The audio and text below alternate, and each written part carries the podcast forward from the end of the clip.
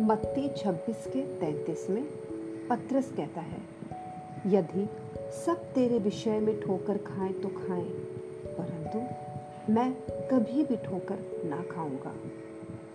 पत्रस को अपने आप पर पूरा भरोसा था कि विपरीत परिस्थितियों का सामना भी वो कर सकता है। उसके इस आत्मविश्वास ने ईशु की भविष्यवाणियों को हल्के में लिया।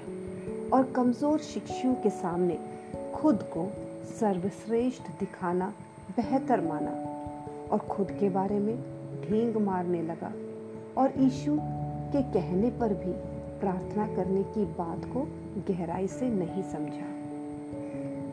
और अंत में, जब मुश्किल की घड़ी आ पड़ी तो उसने अपने ही सामर्थ्य से प्रतिक्रिया की, पहले हिंसा के द्वारा और फिर डर को अपने अंदर उत्पन्न होने दिया और उसी डर के कारण उसने यीशु को तीन बार टुकरा दिया। जब कोई अपनी क्षमताओं पर गर्व करता है, अपने जीवन में परमेश्वर की कृपा को अनदेखा करता है तो यह उसकी अपनी ताकत पर भरोसा करने का कारण बनता है।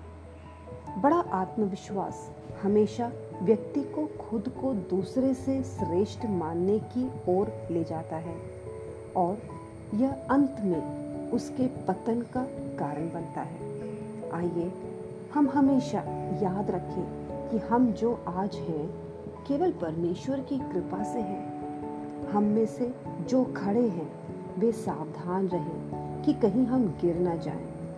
यह जानते हुए कि यहोवा पर भरोसा रखना अपने आप पर भरोसा रखने से सर्वदा उत्तम है।